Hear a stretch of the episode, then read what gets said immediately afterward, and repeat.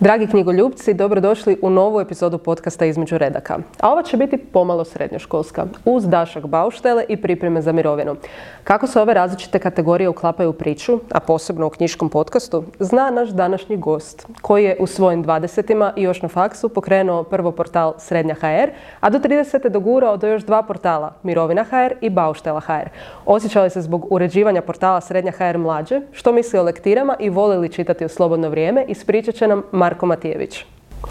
Bok Marko, hvala ti puno na dolasku u naš mali studio. E, bok, e, mali studio, ali do velike publike ćemo doći. hvala ti puno na, na optimističnim ovaj, vijestima.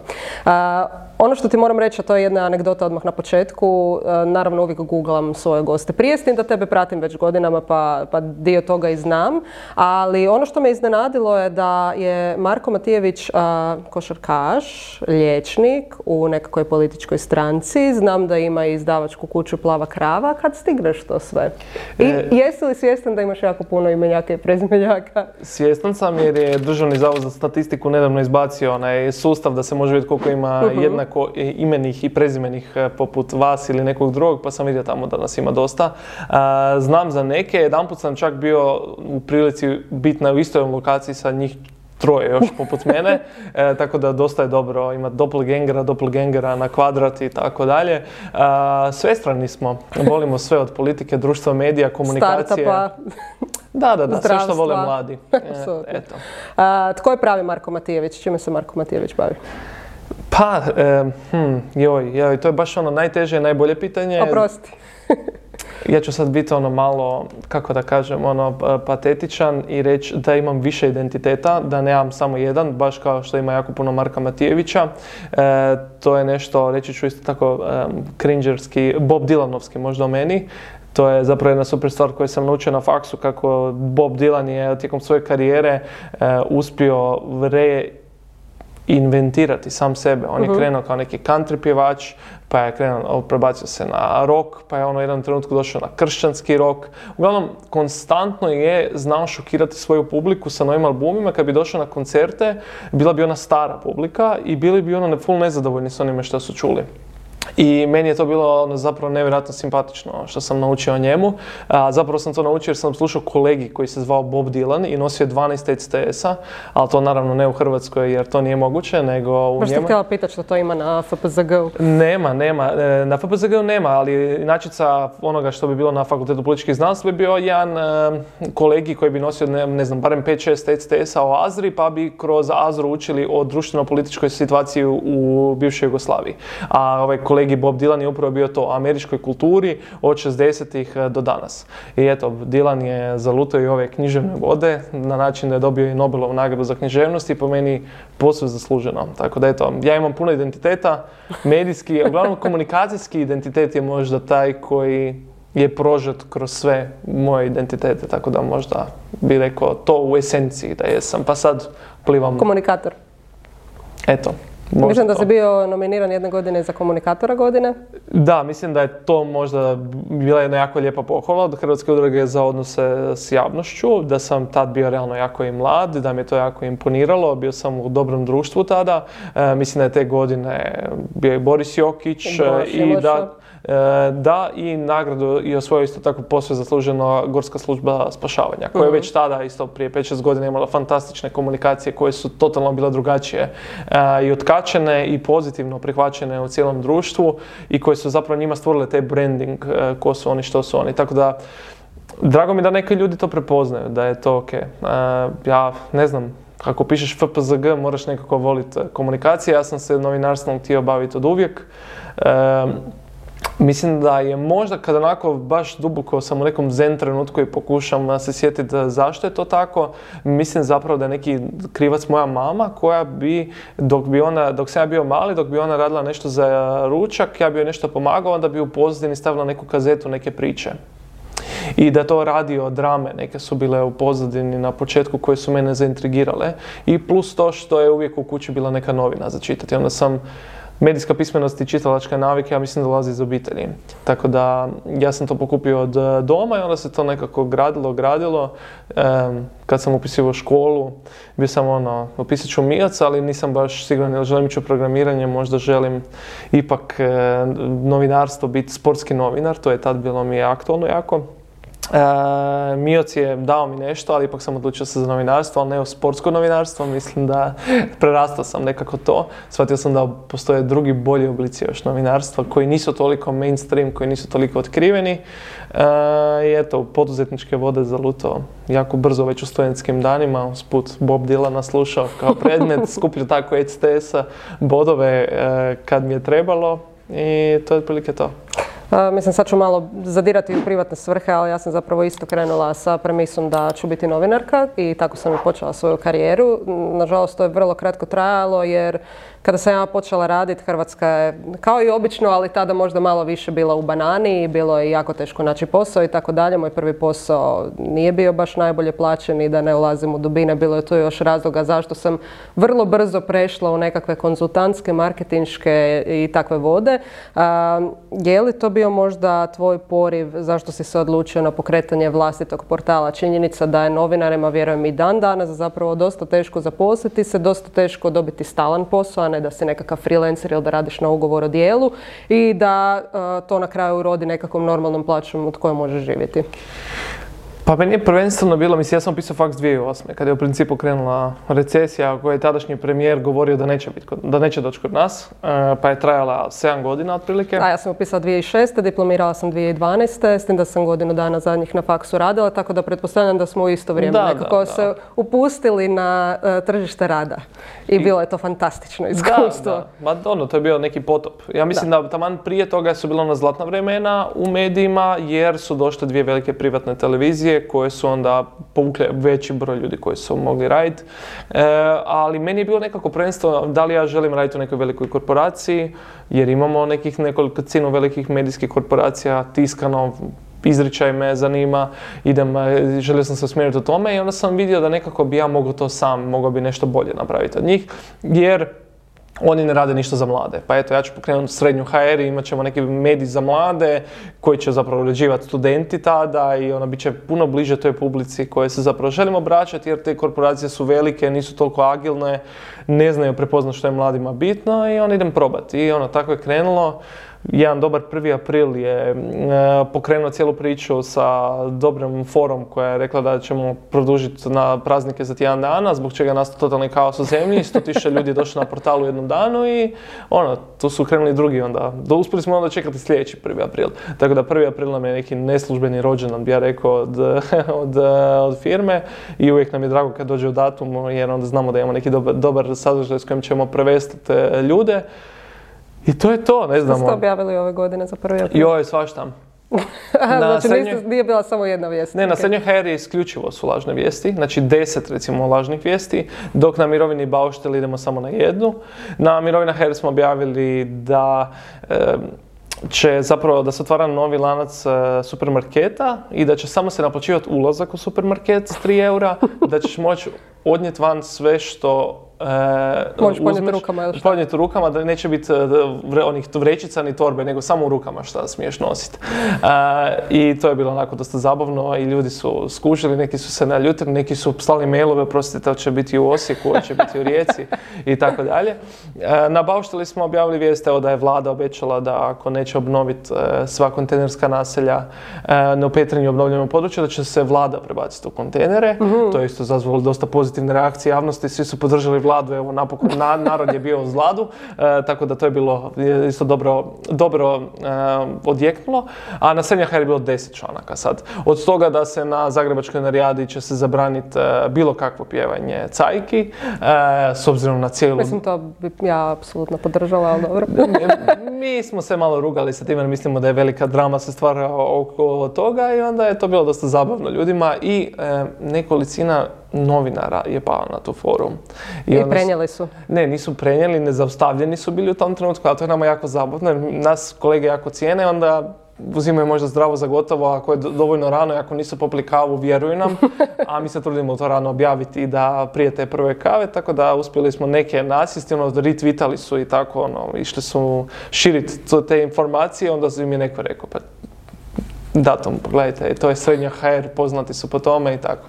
Da, jesi li očekivao prvi put kad ste to objavili za 1. april da će biti baš takav doseg? Odnosno, da li je to bilo s tim ciljem ili je bilo onak, ok, ajde, kao pokrenuli smo, idemo nešto objaviti, pa ćemo vidjeti kako ide? Nije bilo nikakve sad, ono, e, znamo ovaj cilj, pa sad ispunili smo cilj. Ne. Ono, KPI, uh, 100.000 ljudi na portalu prvi dan. to nije bio cilj, ali to se dogodilo. I nevjerojatno su serveri to izdržali, da nisu vjerojatno, ono, bi to bilo puno, ali poanta bila efekta u 1. aprilu da je bila kao neka besplatna gerilama reklama mm. za nas i da su prvi put ljudi čuli za nas, zapratili nas na Facebooku i onda nas nastavili samo prati dalje. A to je bilo evo već sad prije 12 godina skoro.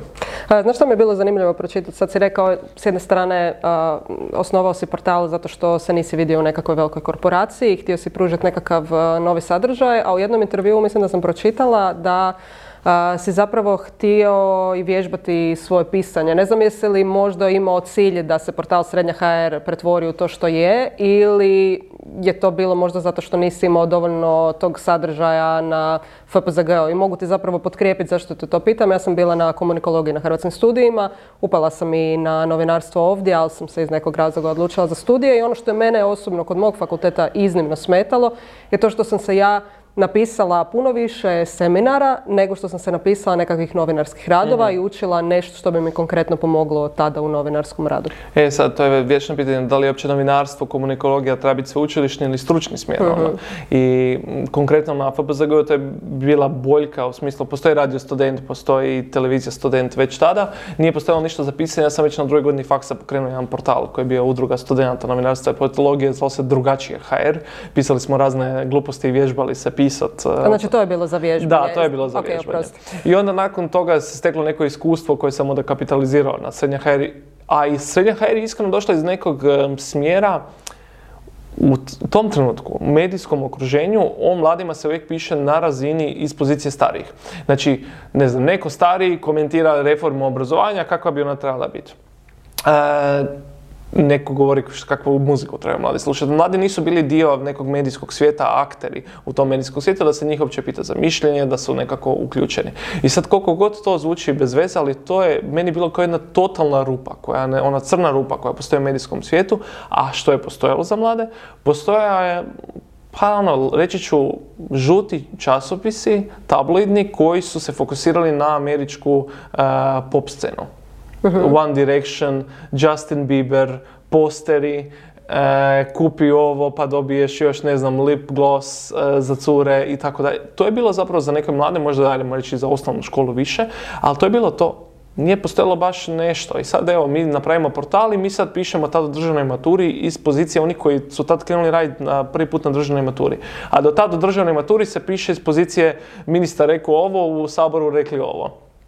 Em, treba ovako bolje, treba onako bolje. Ok, vi pišete ispit, da recite vi kako vam je bilo na ispitu, je li vam bilo dobro, šta mislite da, da, da, bi moglo biti bolje. I to totalno promijenio način diskurs uh, pristupa mladima, a uz to mi smo zadržali ove vijesti i istraživanja o visokoj politici i o svemu što se događa o donosiocima odluka. Znači, mi nismo isključivo više sad mediji gdje, sad ćemo mi pričati e, da mladima samo damo mikrofon, nego ne, mi e, kako e, roštiljamo i ove starije koji se bave tim sektorom, jer politika je svugdje oko nas i politika je ogroman faktor u obrazovnom sektoru i to je kao neka savršena oluja koja postoji u tom sektoru. To je znači šta god se dotakne u tom sektoru kao da se neka domino cijeli pokrene možemo razgovarati o tome zašto nema profesora matematike, fizike dovoljno onda će neko reći zato što nisu dovoljno plaćeni. Nakon toga neko će reći, a zašto bi trebali biti jednako plaćeni profesor matematike kao profesor tjelesnog ili profesor mhm. hrvatskog.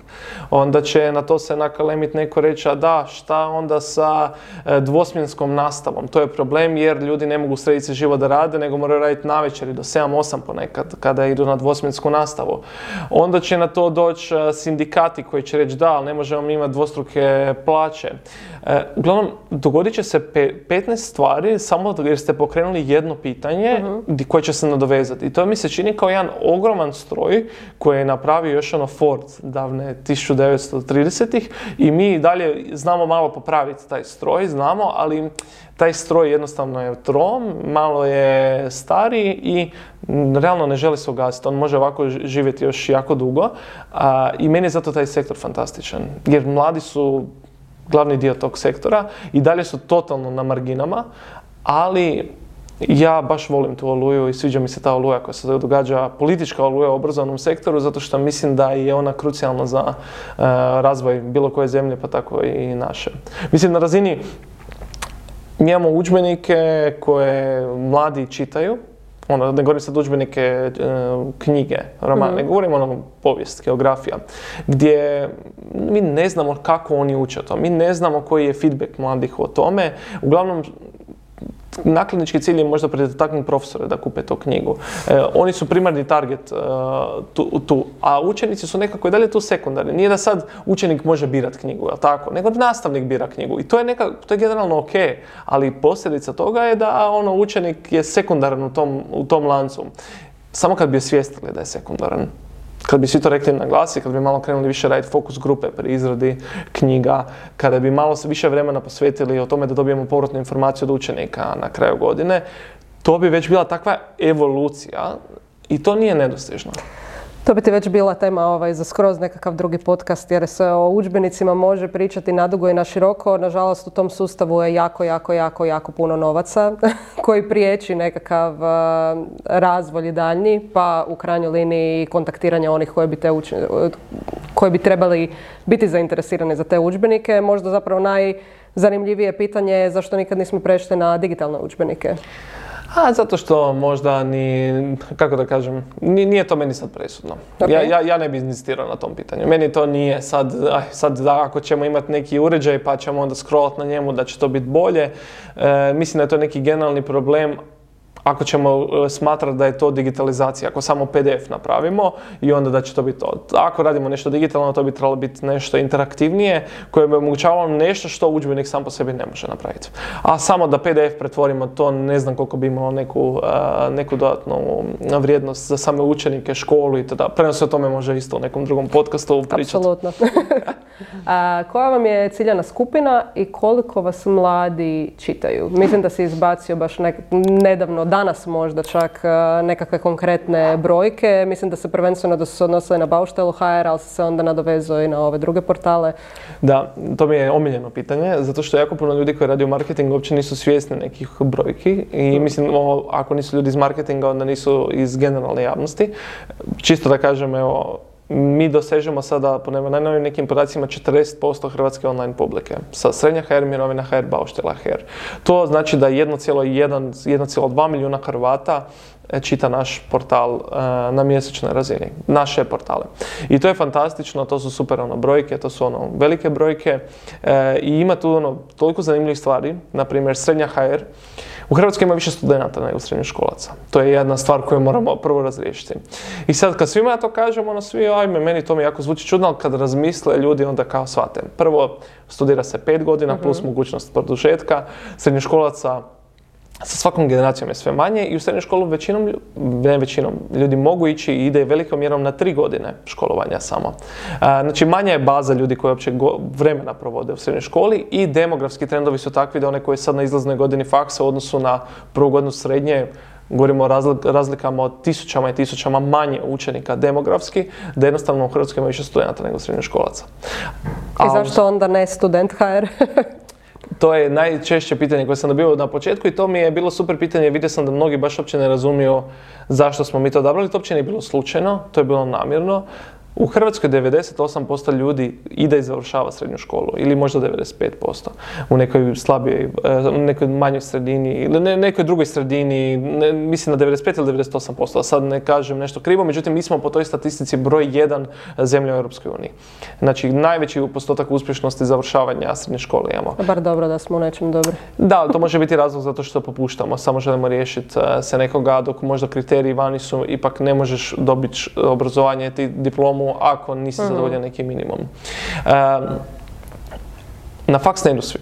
niti na faks ne završavaju svi. Školstvo je i dalje e, temelj i to je period osobito srednje škole je temelj kad se opoznajemo, kada stvaramo neke prve ljubavi, prve odnose, prve neke velike životne odluke. I to je ono gdje se svi spajaju. I većina ljudi i dalje stavljaju na Facebooku kada koji dođu do mirovina HR do tih godina, e, evo nas na 20 godina od mature. Evo nas, rijetko ko od 20 godina od završetka faksa, jer ti na faksu možeš krenuti s jednom generacijom, završiti s potpuno drugom generacijom studij. Nemaš, dođeš na promociju, ne znaš možda uopće ljude s kojima si na promociji. I zato srednja HR, jer srednja je esencija zapravo povezivanja svih tih ljudi, a onda kad to napraviš, onda stvaramo i alumni bazu. A naravno ako si srednji, onda je lakše privući ove iz osnovne škole koje misle da su stariji, bolji i više cool od ovih ostalih, pa će čitati srednju HR. Tako da, a kroz 12 godina skupi se alumni, znači ako mi sad želimo, na, ako mi napišemo nešto o tvojoj školi, pa ti ćeš to ići pročitati ako vidiš sad neka tvoja profesorica nešto napravila, nešto se toga, pa tebe će to zanimati kao i tisuće drugih ljudi, a naravno roditelji su postali jedan tako ogroman faktor u obrazovnom sustavu. E, ja bih rekao kao neki ono nadzornik veliki koji gledaju sve što im djeca rade i onda se strašno informiraju o svemu. Tako da mi mjesečno na Srednja HR imamo preko 600 tisuća jedinstvenih posjetitelja. Isto tako na mirovina HR. A zašto imamo na mirovina HR toliko? Pa zato što svaka četvrta osoba koja je na hrvatskom internetu je starija od 55 godina. I to je ono, kao ljudima kažeš wow, ono, kako to? Pa tako, mi smo jednostavno zemlja e, gdje dobna struktura se pomaknula prema toj krivolja je malo otišla prema tamo i ja sam to prepoznao još prije 5-6 godina, rekao sam idemo napraviti mirovina HR i ono, standardno ismijavanje ljudi koji podrugljivo gledaju prema toj generaciji opet. uh Kao, a šta ćeš ti raditi za umirovljenike? Ma da ono, mi volimo, ja mislim, sve, sve, sve ismijavati. Kao, mladi govore da njima teško, stari govore da njima teško, svima je sve stalno teško, sve, svi se međusobno ismijavamo, nekako mi se čini kao da povjerenje je nestalo u društvu. Mm, da to je neki, ono, možda kočničar razvoja, da smo da smo tu slabi, da smo malo tu sami sebe možda razočarali, možda opravdano nekim dijelovima, možda neopravdano, ali osjećam to, recimo, kad, kad sam ulazio na sastanke kao mlada osoba sam to osjetio. Mhm. Ti si mlad, Ajde ti probaj par godina da vidimo da ćeš preživjeti, pa onda ćemo mi vidjeti neku suradnju ili nešto. A mislim, ono, pregovori su na razini, ono, je, hoćete se oglašavati za 2-3 tisuće kuna. Nije sad da su to neki iznosi bili e, na početcima koji bi mogli biti e, veliki. A isto tako te prema toj populaciji umirovljenika. Dok s jedne strane imamo narativ, a to su jedni stariji ljudi koji su jad, žive jadi bljedi, Isto tako imamo jednu strukturu veliku unutar te populacije koja je super bogata. Jer ko je vlasnik nekretnina u ovoj zemlji? To opet govorimo o 55 plus generaciji koja je nas, moja generacija sigurno nisu većinski vlasnici nekretnina. E, su tu jako nisko u odnosu na, na Gen X i na boomer generaciju.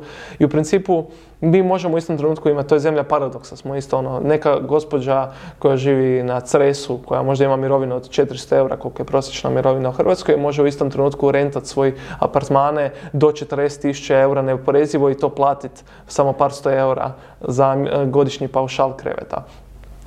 40.000 eura zaraditi e, u Hrvatskoj kroz neku plaću. To je, znači, govorimo o plaći otprilike od 3, e, preko 3.000 eura to je, ja, na, to su već neke menadžerske razine koje teško je uopće pojmiti.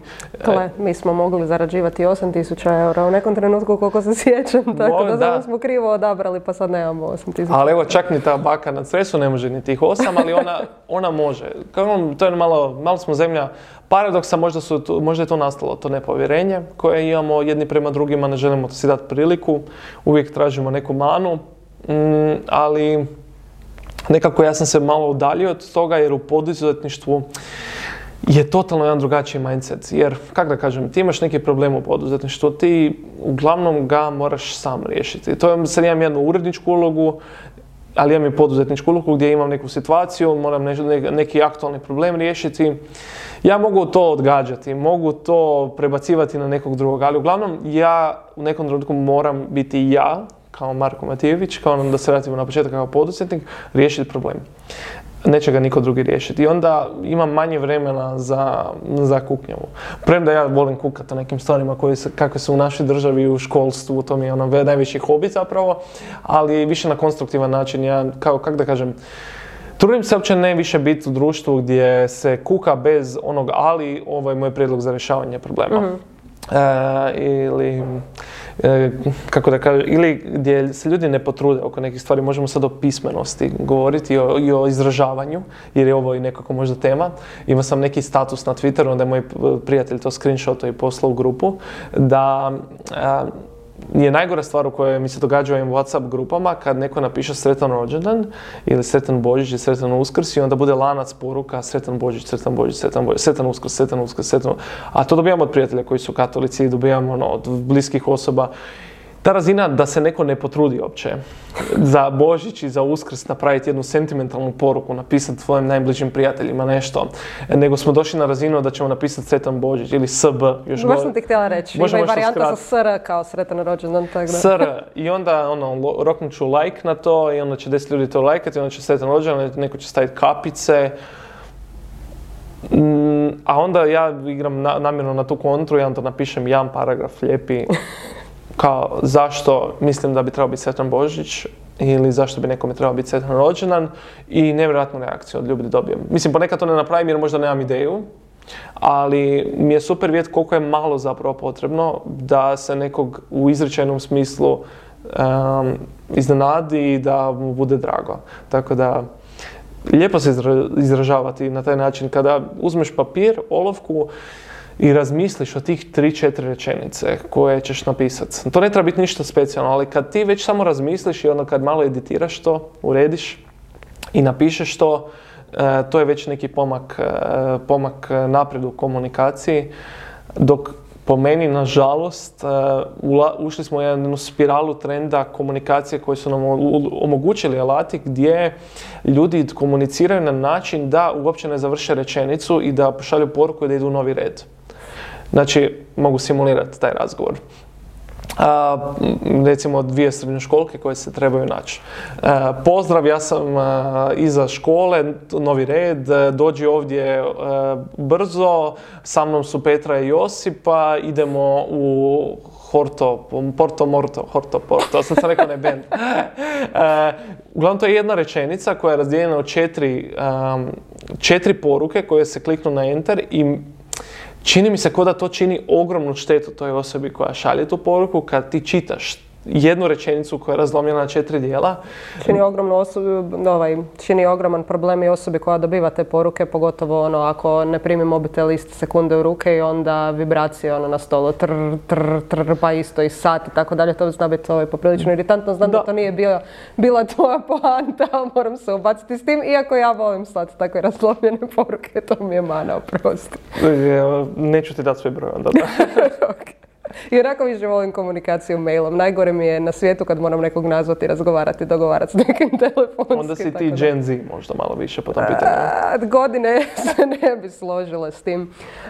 htjela bi se vratiti na ovaj tvoj dio o poduzetništvu jer je meni zapravo fascinantno kao osobi koja ne voli preuzimati rizike, čiji su roditelji bili privatnici i onda je to otišlo u, u jednom ružnom smjeru.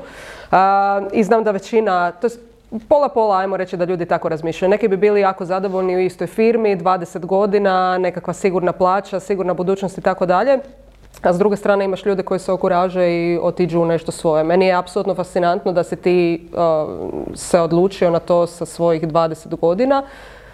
Kako to da si se to usudio? Znači, pretpostavljam da je možda prvotna ideja bila ja ću to pokrenuti sam, ja ću to pisati, ono, eh, ako bude sreće, ljudi će se oglašavati kod mene, pa ću sebi isplaćivati plaću, neću morati raditi za nikog drugog, ali nakon nekog vremena ti si počeo zapošljavati druge ljude. U 20 imati odgovornost zapošljavati druge ljude, davati im plaću, nadam se redovito i tako dalje. Po meni ogromna odgovornost. Kako si se usudio na to? Je li to isto nešto možda što su ti roditelji usadili što se rekao ovaj, eh, kako ste bili tako novinarski ovaj, usmjereni dok se bio mali ili je to nešto sasvim drugo? Pa da, novi, zapravo roditelji nema nikakve veze sa sektorom. Oni to uopće nisu baš ni nešto prezadovoljni bili kad sam ja opisivao FPZG. Znači oni nemaju neke tu veze, kontakte koje bi meni pomogle pri takvom poslu ili osnivanju. Znači oni, oni su samo rekli, ajde, ok, ako ti želiš probat, mi te moralno podupiramo, ono, da ti ideš probat.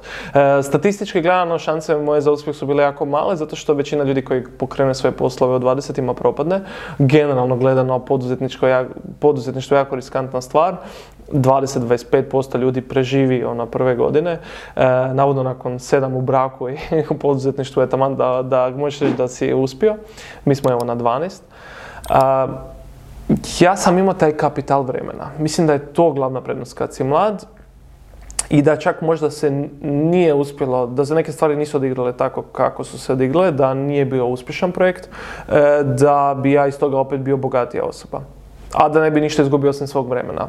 Jer nije sad u igri neki novac bio. Idemo probat, to je ono, minimalni resursi su tu bili u igri. Idemo kupiti dva laptopa, stolicu neku, stoli imam neki, stolicu, kao online se može već tada, već smo tada nešto radili online. Nije, nije da je to sad bilo nešto financijski toliko riskantno. To je više ono konceptualno bilo riskantno. Više je financijski rizik kada ti zaposliš neku osobu, onda ajme meni. Ja sebe nisam zaposlio jer sam bio prvo student, ja se nikad nisam isplaćivao plaće preko studentskog ugovora. Jer, jer nisam nikad imao novaca. Sad ja imam, kao ljudi, ja ti si izvlačio novce, kako ljudi, ponekad je bilo zna, kriminalnih afera gdje ljudi izvlačio novac preko svojih studentskih ugovora, ja nikad nisam sebi isplatio. Ja mislim, možda jednom jesam, ono neki iznos da imam za poklon nekome, ne znam. Da, da, da, ali to je jednostavno kad nemaš novaca ne možeš se isplatiti, mislim, to se možeš isplatiti kada imaš novaca. Ja nikad nisam imao novaca u tim početcima. Ja bih rekao da smo mi tek nakon 7 godina počeli poslovati kako treba. Znači, 7 godina je bilo to kršilom po meni. Uh, u smislu žrvanj, trud, odricanje, ne mene nego i ljudi. I novinarstvo je uvijek ispod prosječno plaćeno. Bilo od, u knjigama, to znamo i prije 30 godina i kad nije kriza i kad je kriza. Jednostavno modeli poslovanja su takvih da ne omogućavaju to. Mislim, novinarstvo u svojoj teoriji napada moćnike i mi smo tu teoriju uspjeli dokazati u praksi. Mi, ne znam, zbog toga možda i patimo o nekim stvarima, financijski gledano, ali zato mi imamo ugled da kad god nekome kaže, mislim, nama dođe dostavljač u firmu neki nešto nosi, koji je ono, gospodin koji radi na pola radnog vremena i kaže vi ste srednja HR, pa, pa ja sam kod nas vaša, na, naša puno korisnih informacija. Neko dođe u neku situaciju nešto treba, googla, dođe do nas. Mi na dnevnoj razini na Google, sad već imamo po 25.000 ljudi dođe na portal, samo pre Google jer traže neke informacije. Ali to je na toliko raspršeno već tekstova, jer imamo toliko toliku bazu znanja kod nas, da smo postali izvor povjerenja, onda kad ti jedan put dobiješ točnu informaciju, drugi put, treći put, onda četvrtu vjeruješ i za prvi april. Bez da, bez da, ako nisi pogledao na kalendar. I to je ono meni znak da smo mi uspjeli.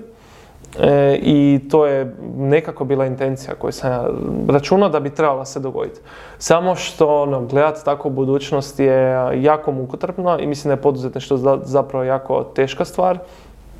A, jer to je generalno posao koji je jako usamljen.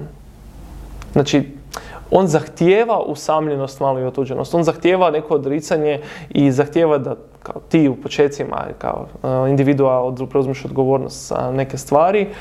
Često da prešutiš neke stvari, da se ne pojadaš nekome u firmi, nego da sam nećeš, da ne prebacuješ teret na nekog drugog, na nekog zaposlenika. Um, i to je konstantni proces učenja. Meni realna firma sada izgleda potpuno drugačije u odnosu na kako je izgledala prije. Ja se ponašam drugačije. E, razvio sam po meni na, neki način dobar, dobar model ljudskih resursa. Što je da sam na vlasti ovoj zemlji prva stvar koju bi ja mislim promijenio. Da mislim da postoji jedan generalan ono, problem u Hrvatskoj sa javnim sektorom gdje ne postoje ljudski resursi u javnom sektoru. Znači mi imamo 200 i nešto tisuća ljudi, čak se nikad ni ne znam, ne možemo nikad dogovoriti koji je to točan broj. Mi nemamo ljudske resurse. Znači ti ljudi su zapravo stavljeni sami sa sobom, ovise od individue do individue. Često ih se naziva uhljebima, često možda i jesu ljudi koji ne rade, ali generalno kad se povuče crta, mi nemamo kvalitetan odnos sa ljudima u javnom sektoru, nemamo mogućnost nagrađivanja onih koji rade svoj dobar posao. I recimo to mene veseli da sam uspio u svojoj firmi napraviti kvalitetne feedbackove, jednom mjesečno imamo kvartalne razgovore, e, neki bonus ako neko nešto dobro napravi, da osoba ne mora sama pitati za plaću, nego ako ja već procijenimo da ja pokušam preduhitriti osobu jer znam da to osobi nešto znači, ono koliko god mogu unutar nekih gabarita u kojima mi djelujemo, koji nisu opet koji su sad, koji su sad na razini prosjeka jel? Ove, ove zemlje, reći ću na, na, toj razini.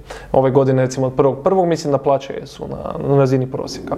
Ali opet ono, u svjetlu svega što se događa, ono, kao svi smo svjesni da to nije sad nešto super, ne? Da to nije, ne znam što, ali to je neka realnost iz koje se ne može pobići samo tako u ovoj zemlji, nego moramo se još boriti da tu promijenimo stvari. Sad ja previše pričam, daj ti reci nešto. Veze, ja ne volim upadati ljudima, a možda bi trebala. da, da, gledaj, ja se cijelo vrijeme vrtim u glavi što ćete pitati iduće, tako da je to meni ovaj dosta korisno. Trebala ljudi ćete valjda slušati. Koliko vas ima sad sve skupa i koji je presjek vaših godina koji radite na portalima?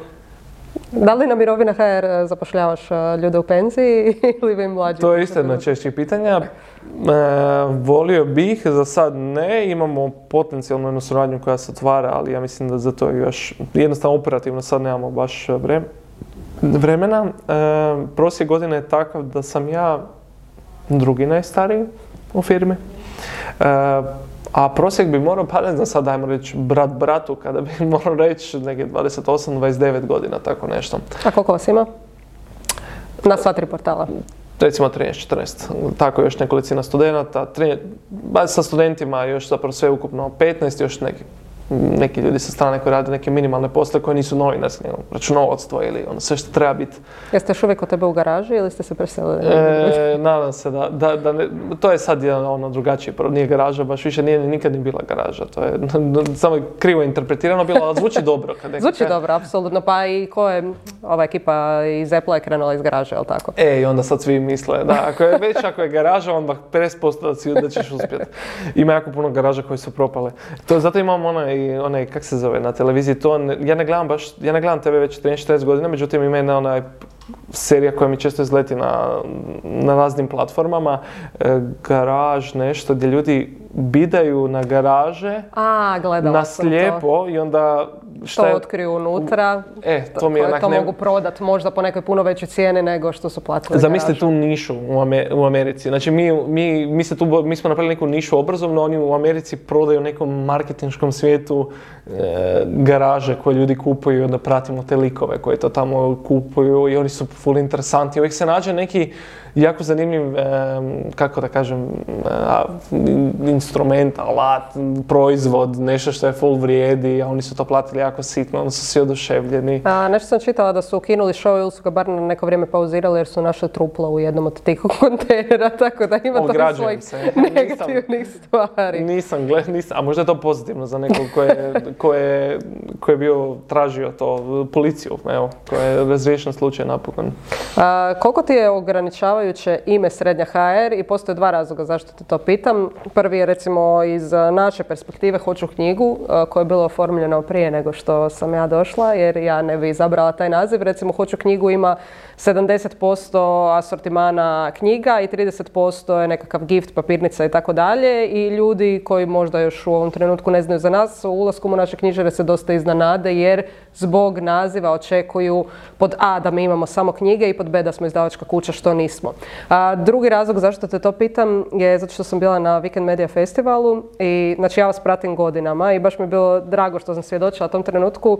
A, ne mogu se sjetiti ni koje predavanje bilo, ni koji gost, ali je bilo nešto oko nezavisnosti domaćih medija i činjenice da mediji ne stavljaju, a trebali bi onaj znak da, je, da se radi o sponzoriranom tekstu i tako dalje, čak i kad je riječ mhm. o nativu. Na to se javio uh, jedan vaš novinar i rekao je govorniku kako ne, srednja HR kao to redovito stavlja i onda je govornik malo zafrknuo nosom, a srednja HR kao imate vi još kao vremena da dođete do nekog, ne znam, bitnog velikog portala i znam da je mene to na licu mjesta povrijedilo, ono zato što ja sa svojih skoro 35 godina ono čitam srednja HR i znam da se ne radi samo o srednjoškolskim temama i znam da ne čitaju samo srednjoškolci, ali vjerujem da je to jedna od velikih predrasuda s kojima se nosite kada se pokušate predstaviti nekom za suradnju ili više nije tako. Ja mislim da je i dalje i nije. neki ljudi koji ono vide, aha, ovo čita 600 tisuća ljudi, a Hrvatskoj sigurno nema 600 tisuća srednjoškolaca, mogu nekako to razumjeti. Ali recimo nekom uopće sad vratiti na svijet nekog marketinga i koliko se uopće rade analize. Kao, imam osjećaj da kad dobijem neku kampanju, da ljudi mi, ne znam, ne znam, neki mobitel, onda mi ljudi kažu, e, to je za mlade, pa ćemo dati za vas. I onda ja ono prešutim jer ono šta ću jer kažem ok, realno gledano tu reklamu koja je, vidjet će i 50% roditelja. Neće, ok, mi imamo ekstremno puno mladih koji nas čitaju, ali nije to sad samo ta populacija. To je populacija koja je interesno vezana uz sektor obrazovanja. Da li je akademik iz Hazua koji nas čita mlad? Nije, ali ga zanima što se događa sa sektorom cijelim jer mi pišemo o njegovom radu, o akademiji i tako dalje, tako dalje. Ali jako je teško pomiriti to u smislu ja ljudima kad, novinarima, na početku je bilo ljudima koji su dolazi jako teško, oni nisu htjeli raditi u nečemu što je tako kao ograničeno. uh Srednja HR je jedan od najširih medija gdje neko može raditi, po meni. A, zašto? Ako ti dođeš kod nas i zabriješ da želiš raditi samo o osnovne škole jer tu nismo dobro pokriveni, možemo se mi proširiti na to i malo više pratiti osnovne škole jer smo tu slabi. Ako imam jednu osobu koja radi samo za visoko obrazovanje, imam kolegicu koja radi samo maturu, sad jedna kolegica koja se više usmjerila samo prema strukovnom, onda kad dođe ljeto onda radimo serijale tekstova o našim poznatim znanstvenicima u inozemstvu, pop znanost, ono možeš raditi stalno o nečemu pop znanost. Možemo raditi recenzije knjiga. To nam je isto ona stvar. Znači, što je sad ono taj svijet mladih? Jel su to, idemo pričati o cajkama, treba zabraniti cajke ili ne? E, koliko košta boca u klubu u Zagrebu? E, jer moraš rezervirati separe i onda moraš kupiti boco vodke i osam Red Bulla. Koliko to košta? Idemo napraviti analizu pet klubova, vidjeti koje su cijene. E, taj tekst zanima puno više ljudi jer zanima sve ljude koji su zadnjih 15 godina kad bili u nekom klubu i platili bocu ja nisam nikad možda, jedan put sam to napravio, ali e, mene bi uvijek zanimao takav članak. Da sad nisam na ovoj poziciji, ja bi, ja bi kliknuo na takvu vijest. Ja isto, isto nisam nikad platila, evo baš me zanima zapravo koliko bi to koštalo. E, bit će uskoro. E, e, uglavnom, nije to sad tema ono koliko košta boca vodke, nego je to tema gdje mladi izlaze, za što su spremni dati e, svoj novac, ko su ti mladi koji daju novac, što studiraju, da idu na takva mjesta, da su spremni dati je li im to i dalje zabavno, a u istom trenutku imamo ljude koji govore, a ne, mladi više ne izlaze. A kako ne izlaze? kako ne izlaze kada kupuju se boce i separej?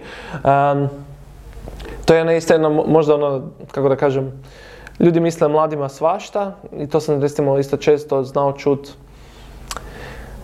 mladi su ono, zatvoreni, ne vole pričati na telefon, e, ono razne neke ono 4, 5, 6, 7 osobina koje ja ne vidim tu. Tipa, mladi su više fit nego njihova generacija starih i tako dalje. I onda vidim da su to sve istraživanja koje se vežu uz američku Gen Z populaciju koje onda se tu copy pasteju pa onda, a zapravo nemamo baš neku, nisu istiniti u ovom našem nekom podneblju. Tako da, Jako iznenađujuće zapravo koliko je potrebno kontinuirano raditi vlastiti PR da bi neke stvari sjela na mjesto. Znači, hoću knjigu, ja mislim da ok, imaš možda neki naziv koji ne kaže u tome da tu postoji papir, dobro, to je legitimno, ali sad ako će ova firma postojati još 10-20 godina, imat će isti naziv. to, će bit, to će sjest na svoje mjesto. Možda bi sa nekim drugim nazivom knjige i papir. E, bilo, bilo puno možda jednostavnije, jer bilo bi zdravorazumski, ali ja baš zato mislim da je prednost, već sam objasnio koja je prednost naziva srednja HR, ali srednja HR, mirovina HR, bauštela HR, mi idemo direkt, kažemo šta, šta radimo ali opet, i to kad kažeš nešto direktno ima neke minuse, tako da papir, kakav papir, to papir za burek bi nam neko došao. Uvijek ima nekih ljudi koji će nešto krivo shvatiti, to možda je kako da ga, možemo pričati o knjigama, koliko je potrebno nekog uvjeravati da su knjige dobre, da treba čitati knjige. E to ćemo sad u ovom drugom dijelu razgovora Da, jer, kao, jel sad, kako da kažem, nije, nije kao kontinuirano se mora raditi na izvršavanju nekih ciljeva i zadovoljavanju nekih KPI-eva i praćenje tih KPI-eva. Ono, znači da KPI ono da smo mi zadali si neki cilj i onda da imamo nešto mjerljivo i da možemo provjeriti je to uistinu ispunjeno ili ne. Na primjer, na državnoj maturi znamo da ljudi koji idu pisati hrvatski jezik e, da će proći bolje nego na matematici, ali da opet je moguće dobiti dva na hrvatskom ako riješi 35%. E, da je to već dovoljno zadovoljan jer je Gaussova krivulja takva da toliko ljudi loše napišu hrvatski da možeš dobiti dva e, sa 35%. A u istoj toj školi ne možeš dobiti, dobio bi kao jedan, ne? Odnosno, to stavlja pitanje uopće ko mjerilo ocjena u, u školi. E, tako da ja mislim da mi moramo kontinuirati na svim frontovima, reći ok, želimo da mladi više čitaju knjige, ok, koliko je to? E, ja bi tu moramo znati postaviti dobra pitanja. Da li uopće mladi čitaju? Ja, ja, mislim, često se govori teza mladi ne čitaju. Ne znam, jel... Da, to je trebalo biti jedno od mojih pitanja. Kakav je tvoj dojam, a mrzim to čut. Ja, to je znači, mladi jedini čitaju. jedino mladi čitaju. Niko, znači, ti prestane, kad se događa to je, znači to je hipoteza jer ja, mi nemamo istraživanje o tome. Mi možemo Biti imamo istraživanje jednom godišnje za noć knjige, evo to će sad biti uskoro, gdje ja imam dojam da vječito pitaju jedne te iste ljude jer su rezultati vječito više manje tu unutar nekakvih gabarita, gdje ti ispadne da 50% ljudi u Hrvatskoj pročita jednu knjigu godišnje, a ovih ostalih 50% još manje. I sad Staviš se u perspektivu jednog knjižarskog lanca koji je u koroni otvorio tri nove knjižare. Mi jako dobro radimo, mi se širimo, otvaramo nove knjižare. Ko su ti ljudi koji dolaze kupovati kod nas kao prvo? Financijska moć nam je slaba, knjige se smatraju luksuzom i nitko ne čita. Ja kao osoba koja radi u ovom knjižarskom lancu ne vjeruje tim brojevima. Vjerujem da ljudi čitaju sve više i više, da se u koroni počelo čitati sve više i više. A pogotovo još od kad smo mi otvorili svoj TikTok kanal, od kad smo počeli nabavljati mange koje ekstremno zanimaju mlade, vidim sve više i više mladih u knjižarama i to mi je izrazito drago. Tako da se ja apsolutno ne slažem sa tim narativom da se u Hrvatskoj ne čita i pogotovo da mladi ne čitaju. Da li imam neko istraživanje s kojim ti to mogu potvrditi? Ne, mogu ti samo reći, mislim tu sam skoro svaki dan u knjižari šta vidim na vlastite oči. To je super, imaš ono, na terenu si vidiš točno što se događa. Meni je to glupo čut na razini pa mladi moraju pročitati za svaki predmet e, u jednom polugodištu 15 knjiga ili u godini dana. Znači, oni, ja mislim da čitanje kad čitaš knjigu iz povijesti. Ok, ovo je malo drugačije, nije ista stvar. Ali ti kada čitaš i u školi, ti i u školi pročitaš nekoliko knjiga i ja mislim da čitaš više nego što neko čita možda na, na, sa 20 godina, na 21 godinu od neke beletristike, od nekih romana. Znači govorimo ono, kako, možemo ih nazvati ono, kao ne ono esencijalno gradivo, kao kad mhm. dođeš na faks ili u školi, znači ne povijest ili mehatroniku ako si upisao strojarstvo, nego da pročitaš neku knjigu koja te, evo, Vladar od Machiavellija ili Nietzsche od Zaratustra. Ja mislim da se događa pad kad izađeš iz škole. To sam se htjela pitati. Ti si tu izabrao par knjiga koje ćemo isto prokomentirati. Što bi ti za sebe rekao? Čitaš li sad više nego što si čitao na faksu ili u srednjoj? Usporedi nam ta neka tri perioda. E, pričao sam o redakciji malo o ome tu i svi smo dali neke, išli smo u krug malo. Rekli smo i složili smo se sa tim zaključkom da se zapravo u školi možda najviše čita i onda možda dođe do nekog pada na faksu jer nekako druge neke stvari se događaju. E, da možda ljudi imaju neki period i kad krenu raditi da isto još ne čitaju, onda nakon toga opet se vraćaju nazad knjigama. I vrlo je slično s kazalištima. To je zapravo jako fascinantno. Kazališta zapravo žive od školskih grupa. I šta se događa njima? Njima je kritičan trenutak kad neko ima 18 godina kad izađe iz škole i onda više ne dolazi u kazalište. Oni ne uspijevaju zadržati osobu, nego osoba dođe prisilno u kazalište, što im je kao super jer ne moraju biti na nastavi, pa idemo u kazalište i onda dugoročno nisi dobio kupca kao da sad govorimo ono marketinški gledano ili, ili ono prodajno kazališta moraju napraviti taj iskorak da zadrže mlade kad imaju 18. Mislim da je tu neki kritičan trenutak kada traje mlade zadržati, jer ti kada si u školi, ti sad čitaš povijest, pa zemljopis. Imaš 15 predmeta u gimnaziji ili na strukovnoj školi u istom tjednu. Znači dalje nismo uspjeli Bolonju uvesti na školsku razinu, što je abstraktna stvar. E, pa onda ćeš glazbeni malo čitati, pa likovni. I sad onda ti dođeš doma, onda ćeš ti još i čitat uh, od uh, Obame knjigu. Nisam siguran. Kao, jako, je, jako je možda to teško, jako je možda to naporno. Uh, međutim... Pa nisi u svom tom čitanju spomenuo lektire? Fokusirao si se na udžbenike, ali su ti tek lektire. lektire, da, pa ja govorim da tu postoje lektire unutar školskog sustava koje se čitaju, ovisi možda o nekoj školi više, nekoj manje. Realno, mi u osnovnim školama imamo najmanje zastupljen materinski jezik od svih u Europi, u Europskoj uniji. I to će se sad promijeniti sa cjelodnevnom nastavom. Mi ćemo imati puno zastupljen, više sat hrvatskog jezika i mi ćemo malo nabildat uh, sati hrvatskog mislim da će s time već se stvoriti mogućnost da se e, poveća broj čitalač, čitalaca u Hrvatskoj, čitalački fond, da ćemo kroz to moći stvoriti naviku. Mislim, ne može se bez rada čitati.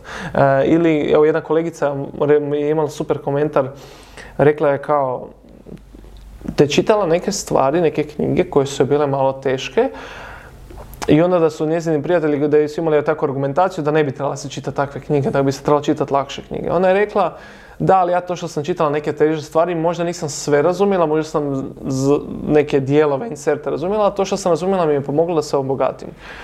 Zar je, mi kao da smo se odrekli tog teškog.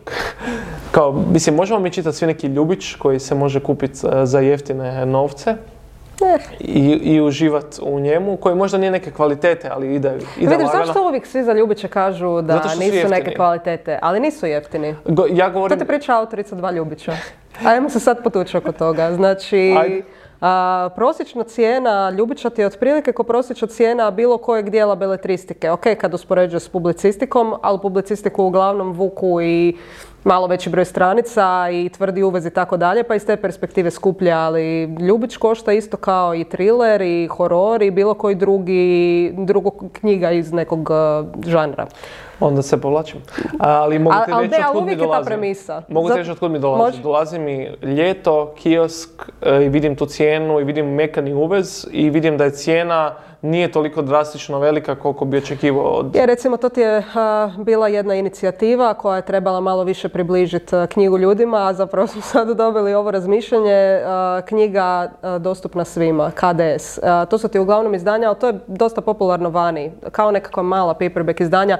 Znači, rade se u manjem formatu, na možda malo manje kvalitetnom papiru i onda dobiješ knjigu koja košta, mislim da su KDS izdanja 29 kuna i ona uglavnom, osim u knjižara, idu i na kioske, što je super ja recimo ljetom u malom uh, selu, nemam knjižaru tamo i onda prek ljeta sam naravno uvijek pročitala sve što sam donijela sa sobom i onda bi na kiosku mogla kupiti još nekakvu knjigu, ali da, dobiješ i malo devaluaciju knjige i tog žanra prvenstveno. Da. da. I onda ostane u podsvijesti pa ja pričam tu da, gluposti. Ne, nisu gluposti, ali nisi jedini koji razmišlja na taj način, zato mi je baš drago popričati na tu temu.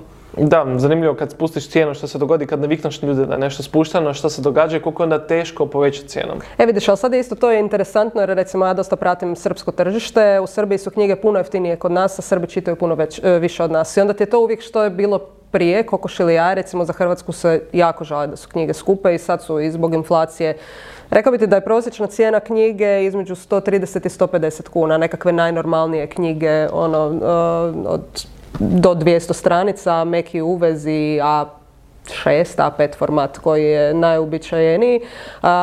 pa se uvijek pitam zapravo u takvim nekakvim razgovorima jesu li Srbi prvo pojeftinili knjige pa je više ljudi počelo čitati ili je generalno iz nekog razloga više ljudi počelo čitati pa su oni mogli naručivati veće naklade pa su s time smanjili cijenu.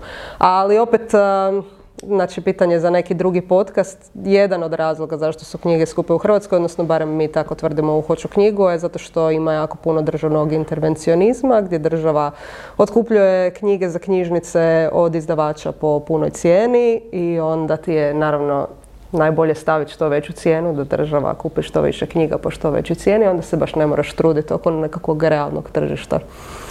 Zanimljiva perspektiva. možemo više, evo možemo zvati svoj podcast pa ćemo onda malo više o tome. na drugu stranu.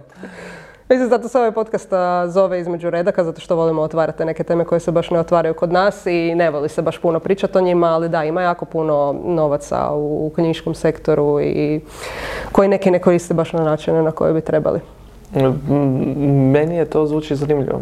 Budemo razgovarali, pregovarali kasnije o gostovanju. Ali, e, di smo pričali, što smo stali na e, čitanje? Na čitanju težih knjiga i Ljubića i onda si rekao vrlo ružnu stvar u vezi Ljubića, a to je da su jeftini i jednostavni, ali ti možeš nastaviti. Što si htio reći zapravo s tim? Pa, kako da ne, to, to, sam govorio zapravo za učenike, što oni čitaju. Mislim, generalno možemo samo neku drugu, drugu stranu otići. Ono, opet ti ciljevi, što mi želimo uopće sa učenicima, što mi želimo. Jer mi želimo da ljudi čitaju više. Zašto želimo da ljudi čitaju više? Pa zato što mislimo da je to generalno dobro, jer čitalačka pismenost pomaže u medijskoj pismenosti, pomaže ti u životu ono na neke druge načine na koje možda nisi svjestan, obogatiš se kao osoba, spoznaš nešto novo, naučiš, sve neke pozitivne vrijednosti ima u nekih čitanju super knjiga. Ne? ok, slažemo se svi sa time, onda šta ćemo napraviti, kako naći pravi način da povećamo čitanost. Kad ljudi prestaju čitati, jel kako izvući ljude iz ponara koji ne čitaju? Kako to napraviti? To je potpuno druga strategija od obraćanja ljudima koji čitaju, koji su možda sad maturanti i čitaju sve knjige koje će im doći možda na državnoj maturi. Znači, ne možeš imati istu priču za nekog ko nije pročitao knjigu 10 godina. I isto za maturanta koji je sad se priprema za maturu, želi pisati e, faks i voli čitati i uz te četiri knjige koje ćemo trebati na maturu još će pročitati dve, tri ove godine i zapravo ono, nadprosječan Ali mi moramo da sjest ono, mi, država mora sjest i ono, moramo politički se dogovoriti, ok, ovo su nam tri ključne skupine. Idemo nekome ko nije pročitao deset godina knjigu reći, ej, javi se, država će ti pokloniti knjigu. Ili država će dati voucher pa ti odi negdje kupiti voucher, jer isplati nam se da tebi 20 eura ti možeš potlošiti da, da jednu knjigu pročitaš jer od, ne znam, 50 tisuća takvih knjiga koje ćemo podijeliti, možda ćemo zainteresirati 500 ljudi. Ali moramo izmjeriti jesmo zainteresirali tih 500 ljudi da onda kupe drugu knjigu. Jer nema smisla baciti samo novce na, i onda ponoviti to za sljedeće godine, kao poanta bi to trebalo biti da, da se postoji povrat investicije u sektor. Znači ako smo uspjeli dovesti 500 novih ljudi koji će kupovati onda dve knjige samostalno, pa će sljedeće godine tri itd. itd.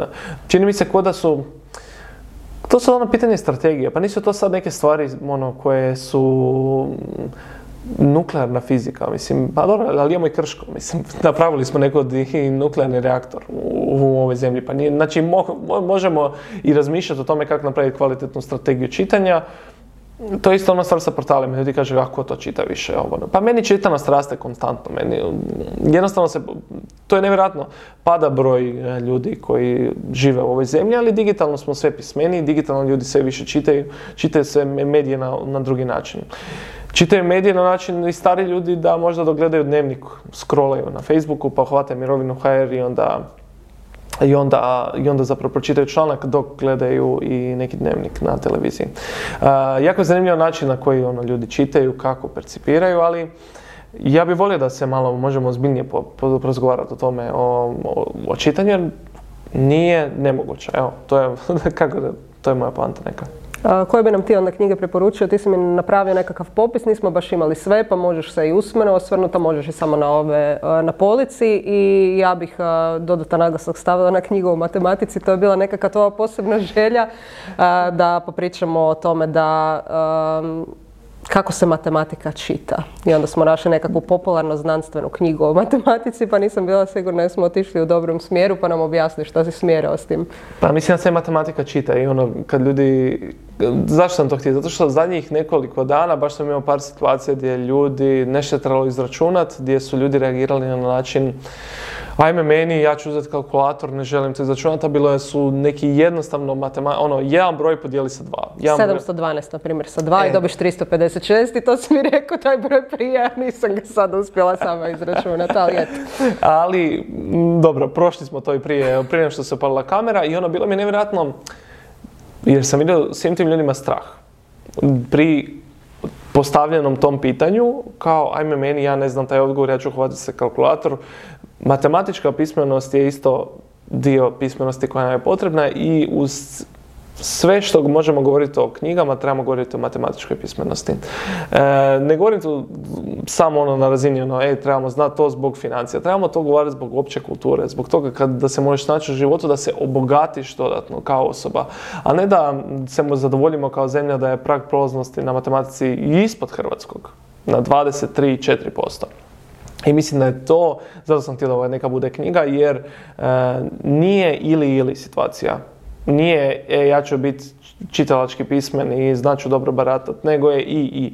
Ako, mislim da to što neko zna dobro pročitati zadatak e, i da je imao profesora koji mu je dobro objasnio kako čitat matematički zadatak i kako ga postaviti vizualno u glavi, može samo pomoć i u nekim drugim stvarima u životu. I vice versa za čitalačku pismenost za matematiku. A isto tako sam svjestan šta kad imaš lošeg profesora koji ne zna to objasniti u matematici i onda kako te može to odvesti u drugom smjeru i onda se tu stvori strah kroz godine jer bolje upaliti kalkulator i tako eto.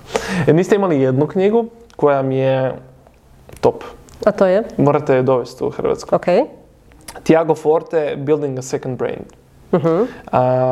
I zašto sam... to si proučio, baš niko nije kod nas preveo? Pa ja sam išao gledati na, na vašim stranicama, vidio sam mhm. da nemate, ali sam svejedno poslao. E, I zašto ja imam sad onaj mobitel u ruci, Building a Second Brain, jer ovo je moj second brain postao od te knjige, zapravo fantastična knjiga koja moram reći da mi je promijenila način ponašanja. A jako je teško pročitati nešto da ti baš ono promijeni način na koji se ti ponašaš i da to ideš usvojiti.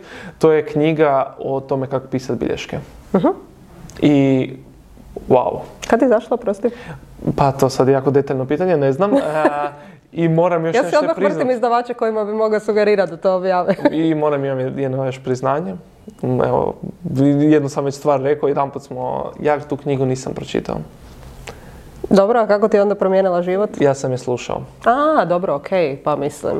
To je prihvatljivo. Mislila sam da si mađioničar nekako, da će mi otkriti neki novi način na čitanje. Ne, ne, ne, nisam imao Ali da, apsolutno, mislim, nažalost, audio verzije knjiga u Hrvatskoj baš nisu previše zaživjele, kao ni digitalne verzije knjiga na Kindlu i tako dalje. Meni je baš jako žao zbog toga kao korisnici Kindla, vjerojatno i ljudima, ja recimo ne slušam audio verzije, pripremam se, ali ima jako puno ljudi koji slušaju i šteta što uglavnom mogu slušati isključivo na engleskom. Pa nisam baš, ja, pošto nekoliko audio knjiga sam poslušao, nisam baš oduševljen sa tim generalnom konceptom kao, mislim da je ipak bolje kada mogu čitati i kada mogu od zoom, od svijeta napraviti. A imam osjećaj da kad idem napraviti knjigu, da je kad režem povrće, e, kada nešto radim i onda mi je to sekundarno neki šum u pozadini i onda se ne mogu tome posvetiti. E, to je glavni razlog zašto mi snimamo i video format ovog podcasta, jer ja recimo dok sam gledala razne podcaste, to jest dok sam ih samo pokušavala slušati, se nisam mogla koncentrirati na to, tako da bi ovim putem htjela pozdraviti sve naše slušatelje koji slušaju isključivo audio verziju ovog podcasta, svaka, čast, jer ja to ne mogu, jer isto otiđemo ovaj, uskroz drugom smjeru kad, Oprezno kad samo audio verziju, da. I još je jako grozno ako ideš uh, čitat knjigu, o što je oksimoron, o bilješkama, da ideš slušat tu knjigu i onda ti je teško raditi bilješke u istom trenutku. a poanta je da radiš digitalne bilješke. Koliko uh god to zvuči možda na prvu, ja volim bilježnicu, sve ću si napisati itd. Ne, jednostavno ne. Ja sam taman došao, meni je ta knjiga došla u pravom trenutku jer sam ja svoje poslovanje nekako digitalizirao. Mi imamo alat koji koristimo na poslu koji mi omogućava da ja zapravo ne koristim uopće mailove unutar firme. Da... Jel Slack? Ne, Slack je kao neka zamjena za Whatsapp koja je na nekoj profesionalnoj razini i to je ok. Ali ovaj alat je nešto kao, zove se Monday, ima raznih verzija i načica od Notiona, drugih nekih alata koji omogućavaju da stvaranje teskova, eh, teganje ljudi na te određene iteme, eh, strukturiranje posla i obavještavanje ljudi da neki posao gotov i da ti ljudi točno znaju gdje pogledati je taj posao gotov.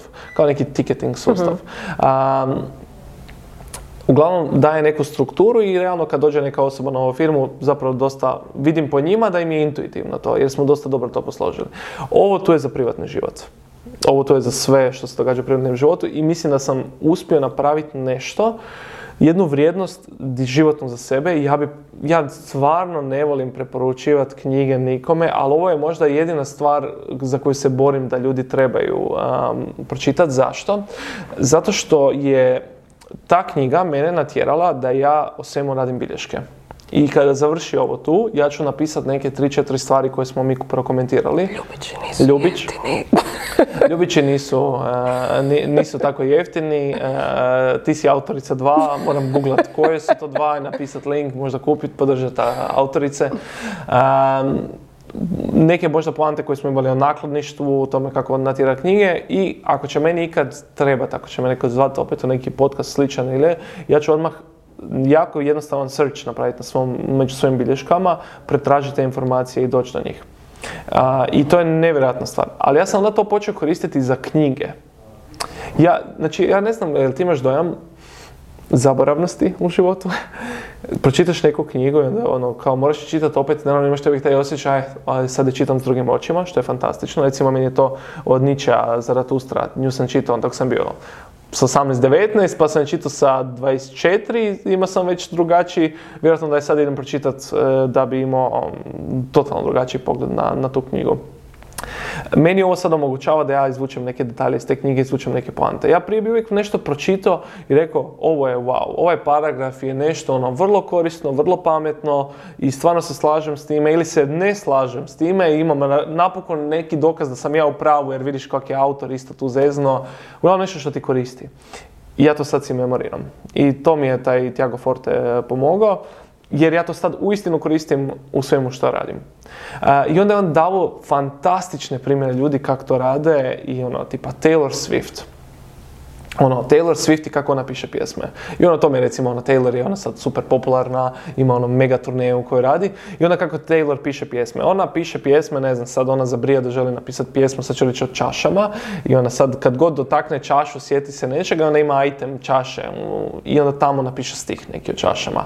I ona u principu ne piše pjesmu na način da ide radit uh, odjednom uh pjesmu, sad ću o čašama. Jer ti ne možeš producirati možda, osim nekom vrhunskom naletu, kreacije, nešto tako ili nešto slično što je ljudima možda prigodnije za razmišljati, nego ti treba neko vrijeme. I meni se sad događa da ja radim na 6-7 stvari kontinuirano, ali da mogu raditi bilješke od tih 6-7 stvari i onda samo jedna po jedna izletavaju van kao gotove su nekim prirodnim ciklusom su gotove. Nisu, jer nekako živimo u svijetu ti moraš raditi 6-7 stvari odjednom, a, a ovo mi omogućava da imam kontrolu nad time da mi neke pametne stvari koje radim ne pobjegnu. ali, minus, moraš biti odgovoran sa time. To znači ponekad da kad ti padne neka ideja na pamet i jako si umeran, da je uzmeš par trenutaka da zapišeš i da razmisliš o tom paragrafu i sad se vraćam na one moje prijatelje koje ne razmisle o tome nego napišu setan rođendan. Meni je, ja sam odlučio investirati nekoliko minuta svog vremena u sažimanje nekih misli. Jer jedno je imati ideju, a drugo je uzeti papir ili tipkovnicu i sažeti tu ideju u nešto što će tebi koristiti budućem ti. Znači ti moraš napisati tu natuknicu na način da ona vrijedi tebi i za 10 godina. A ja sam inače čovjek koji je pisao natuknice i onda nakon ove knjige sam išao gledati svoje stare natuknice i onda sam shvatio da ih je većina beskorisna. Da nemaš pojma o čemu se priča. Um, Vladar, Machiavelli, neš, neki citat, uopće ne mogu naći na kojoj strani, ne mogu uopće povezati to sa nečime što sam imao mišljenje o tome beskorisno mi je to znanje, kao neću reći sad beskorisno da sam pročitao tu, tu knjigu. Ta knjiga što sam je pročitao mi je pomogla da, jedan drugi problem s Machiavellijom, e, ali pomogla mi je da dođem do ovog trenutka danas, da mogu shvatiti da su bilješke jako bitne način e, na koji ekstrakciju radiš nekog znanja, sažmeš i onda ideš arhivirat za sebe, za budućeg sebe. Iako sam planirala da mi ovaj, opišeš e, sve ove knjige, bojim se da ćete morati cenzurirati jer e, se bližimo tajmingu Slavka Kozine, moje najduže epizode. Tako da samo ću spomenuti e, knjige koje si za ove slušače audio verzija, znači A Promised Land Barack Obama, Doživotna robija Vedrana Rudan, Vladar, znači Machiavelli kojeg si spomenuo, Harari, Sapiens, Kratka povijest čovečanstva i ovo što smo spomenuli, knjiga o matematici. A zašto te režem? Zato što ima još jedna tema koju ćemo sada brzinski otvoriti kroz jedno pitanje, nešto što sam mi spomenuo u mailu kad smo se prvotno počeli dogovarati za ovo snimanje, a to je da si i sam autor nekih jeftinih putopisa pa mi reci, molim te, kako to da si se odlučio na to i u kojoj si fazi kada ćemo moći čitati tvoj jeftini putopis? ok, ali ja ti mogu samo jednu rečenicu reći za svaku ovu knjigu. Ajde baš da vidim, ajde. Uh, Obama, zato što me je iznenadio u toj knjizi, recimo naučio sam nešto o onoj financijskoj krizi, kako su Ameri zapravo zaradili kao vlada u toj krizi i zato što mislim da američka kultura mi je ona strašno interesantna i ona pa ajde, idem ga poslušati, pre nas se strašno ponavlja i to mi je isto Audible knjiga. Doživotna robija Vedrana Rudan zato što je rekla da je, to, da je ona najbolja autorica u Hrvatskoj u jednom intervju, a da to niko ne želi priznati jer je žena. Pa sam rekao, idem pročitati da vidim. To priznaš? Odlična mi je knjiga. Okay. E, I uzeo sam jednog muškarca koji je isto jako poznat i njegovu knjigu i jako sam se razočarao. I onda mi još se vedra nadigla više u očima i imam puno natuknica zapisanih e, koji su izvan totalno okvira e, i nisam tako nešto čitao i super je kao autorica. Zaratustra sam ga čitao zadnjim, različitim životnim pa, fazama i na jednom putovanju. Machiavelli je, imam moj problem s njim je što mislim da je u pravu sa vladarom i što je izdržao test vremena, što je jako grozno za nas i da je knjiga surovo politički realna. I moj san je napisati e, u jedan dan na knjigu da je Machiavelli ipak bio u krivu, da dokažem da je bio nekim stvarima u krivu i nadam se da ako neću ja da će neko drugi uspjeti u tome.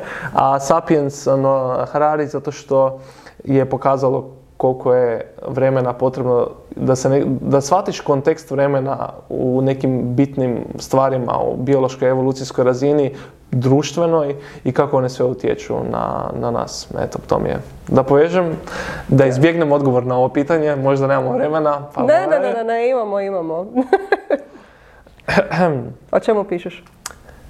E, o nečemu što je bilo lakše napraviti nego e, pisati o tome, a to je putovanje biciklom od Zagreba do Teherona, 5600 km koje sam napravio 2014. što znači da, eto, 9 godina pišem. I do Teherana treba 68 dana, ali za napisati knjigu treba puno više. ali koliko, koliko sam shvatila, pri kraju si. Pa, e, vidiš, nema tu jedne knjige na policiji koju sam isto spomenuo od Maldara o potrazi za staklenim uh gradom. E, mislim da je Maldarova knjiga najbolja putopisna knjiga koja je napisana u Hrvatskoj i dalje. Izdržala je test vremena. Česti je light motiv uh, drugim autorima. I onda kad gledam tu knjigu, onda kad napravim svoje nešto, onda kad vidim da nije izdržalo test od mjesec dana, onda je meni kao ne mogu ovo pustiti van.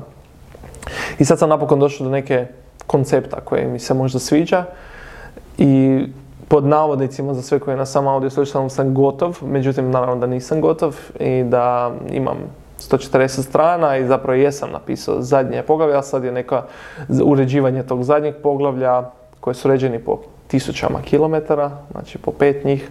I nekako veselim se da to izbacim van jer mi se čini kao da je mentalno, fizički još zahtjevniji bio posao i zato cijenim sve autore, makar bili autori Ljubića, jer znam koliko je to teško za napraviti, eh, ali još ne znam ni do kraja koliko je teško jer nisam ni došao, nego ja sam tek na putovanju sa time.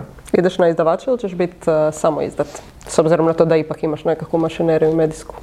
Pa to vidiš, evo ja, ja sam mislio da ću ja biti uh, nakladnik sam svoj, onda sam pričao s jednim uh, manjim izdavačem koji nema puno, nema, nema puno u svojem portfoliju na godišnjoj razini i onda mi je objasnio kroz trosatni razgovor kako funkcionira vaš sustav, koliko su troškovi, kolike su mogućnosti, kako funkcionira otkup, isto smo o tome pričali, zašto, ne znam, da ne možeš cijenu spuštati osim kada su u pitanju e, neki sajmovi. To je jedinstveni to je sporazum o jedinstvenoj cijeni. Da, koje onda distributeri nisu dužni uh, poštovati, barem je on to tako objašnjavao. Uh, uglavnom, jako niz zanimljivih stvari koje imam, niz natuknice, onda me on malo razuvjerio kao pa možda ni ne bi bilo toliko loše imati nekog izdavača. Meni je san ono da to, ne znam, bude dobro i da ljudi kažu ovo je fakat dobra knjiga jer to zapravo nije ni putopisna knjiga. To je više ono neki pogledi u sebe danas i na društvo i kroz mene, kroz neko vremensko putovanje, a ono ko kak svi autori jeftinih stvari govore, čitatelji će prosuditi, to će sad biti vlasništvo čitatelja. tako, ja bih volio da to da dođe do neke publike koja će reći ovo je kao wow, da to bude pečat ono, na to putovanje koje sam dao, koje mislim da mi je značilo jako puno u osobnom razvoju i da se prevede na engleski. Jer mislim da postoji neko tržište, ako ćemo opet kao poduzetničke govoriti, gdje bi moglo ne ići na podno tlo. Jer Iranci su nevjerojatno kulturno bogati. To je, to je zapravo dio ove knjige. Oni jesu izolirani od svijeta i to njih jako boli zato što oni jesu svijet koji spaja. I zapravo u putničkim krugovima su postojale dva mjesta koja su bila izrazito putnički nastrojena. To je bila Damaskus u Siriji prije rata koji je navodno bio na razini ono, sela, a grad od nekoliko milijuna ljudi gdje ono, fantastično su ljudi bili, obraćali se jednim drugima i drugo bilo Iran kao cjelina, gdje ne postoji icebreaker. Mm, to je jednostavno kultura gdje ti ljudi prilaze, gdje nema potrebe za površnosti, gdje nema potrebe za nekim uh, hladnim upoznanjem, gdje postoji jedan istinski interes, a mislim da je temeljni razlog tome što civilizacija tamo živi već jako dugo vremena i oni su se naučili obhoditi jedni prema drugima na način na koji mi tek moramo se naučiti. Ok, za kraj ćemo mi tebe procijeniti kao autora, da vidimo da dobijemo mali nekakav uvod u to kako bi tvoja knjiga mogla izgledati, a to je naša priča koju pričamo iz epizoda u epizodu. Ja ću ti pročitati jedan mali kontekst, a ti ćeš se nastaviti s tim da vi svi koji gledate ili slušate prvi put, znajte da cijelu priču imate u opisu ovoga videa. Pa kaže, no prije što je Vergilije mogao odgovoriti starici, oboje su za njen sljedeći korak trebali odobrenje nekog trećeg, umjetne inteligencije. Prirodno je da upravo umjetna inteligencija ima ingerencije u čistilištu. Ta niti je dobra, niti zla, a počistila je više ljudskih duša od svih ljudskih izuma zajedno. Ispred njih se stvorio robot s pladnjem punim vruće janjetine. Malo neobičajeni twist, ali evo nadam se da ćeš se uspjeti snaći sa svojom rečenicom. E, pa ovo je malo sfejkano, sad ću reći svima, jer ja sam dobio ovo prije, ja smijem to reći. Da, naravno, znaju to, bez brige. I onda sam se tijekom ali sam realno tek prije što sam došao tu u poslo. E, Smiješ je pročitati, nije bez. Moram je pročitati malo, znači moja rečenica. E, Stari, starica je krenula prema glavi Janjeta, simbolu snage u zemaljskom svijetu, ali robot ju je zaustavio, a Virgil je dobacio. Starice, starice, cijeli zemaljski život grabila si prema glavi, nije li sada vrijeme za malo pomidora i kapule, a da drugima prepustiš glavu? Odlično. Jako mi se sviđa tvoj nastavak. Evo i baš me zanima kako će se nastaviti drugi gosti, kako ćemo se izvući iz te janjetine. duše imali smo i većih izazova, tako da se nadam da ćemo i ovaj uspjeti premostiti. Hvala ti puno na današnjem gostovanju. Žao mi što ste morala rezati, ja bi tu to još mogla s tobom tri sata pričat, ali zato ćemo te pozvati u novu epizodu kada objaviš svoju knjigu, a vjerujem da hoćeš, jer Vidim da svega e, čega si se primio je do sad bilo uspješno, tako da ne vidim razloga da tako ne bude s knjigom. Da, vidjet ćemo jedno za Machiavelli, hoću njega uspjeti riješiti u životu. E, hvala ti još jednom i želim ti puno uspjeha s tvojom knjigom. Vjerujem da neće biti jeftina, a ja ću je pročitati. E, I ja isto.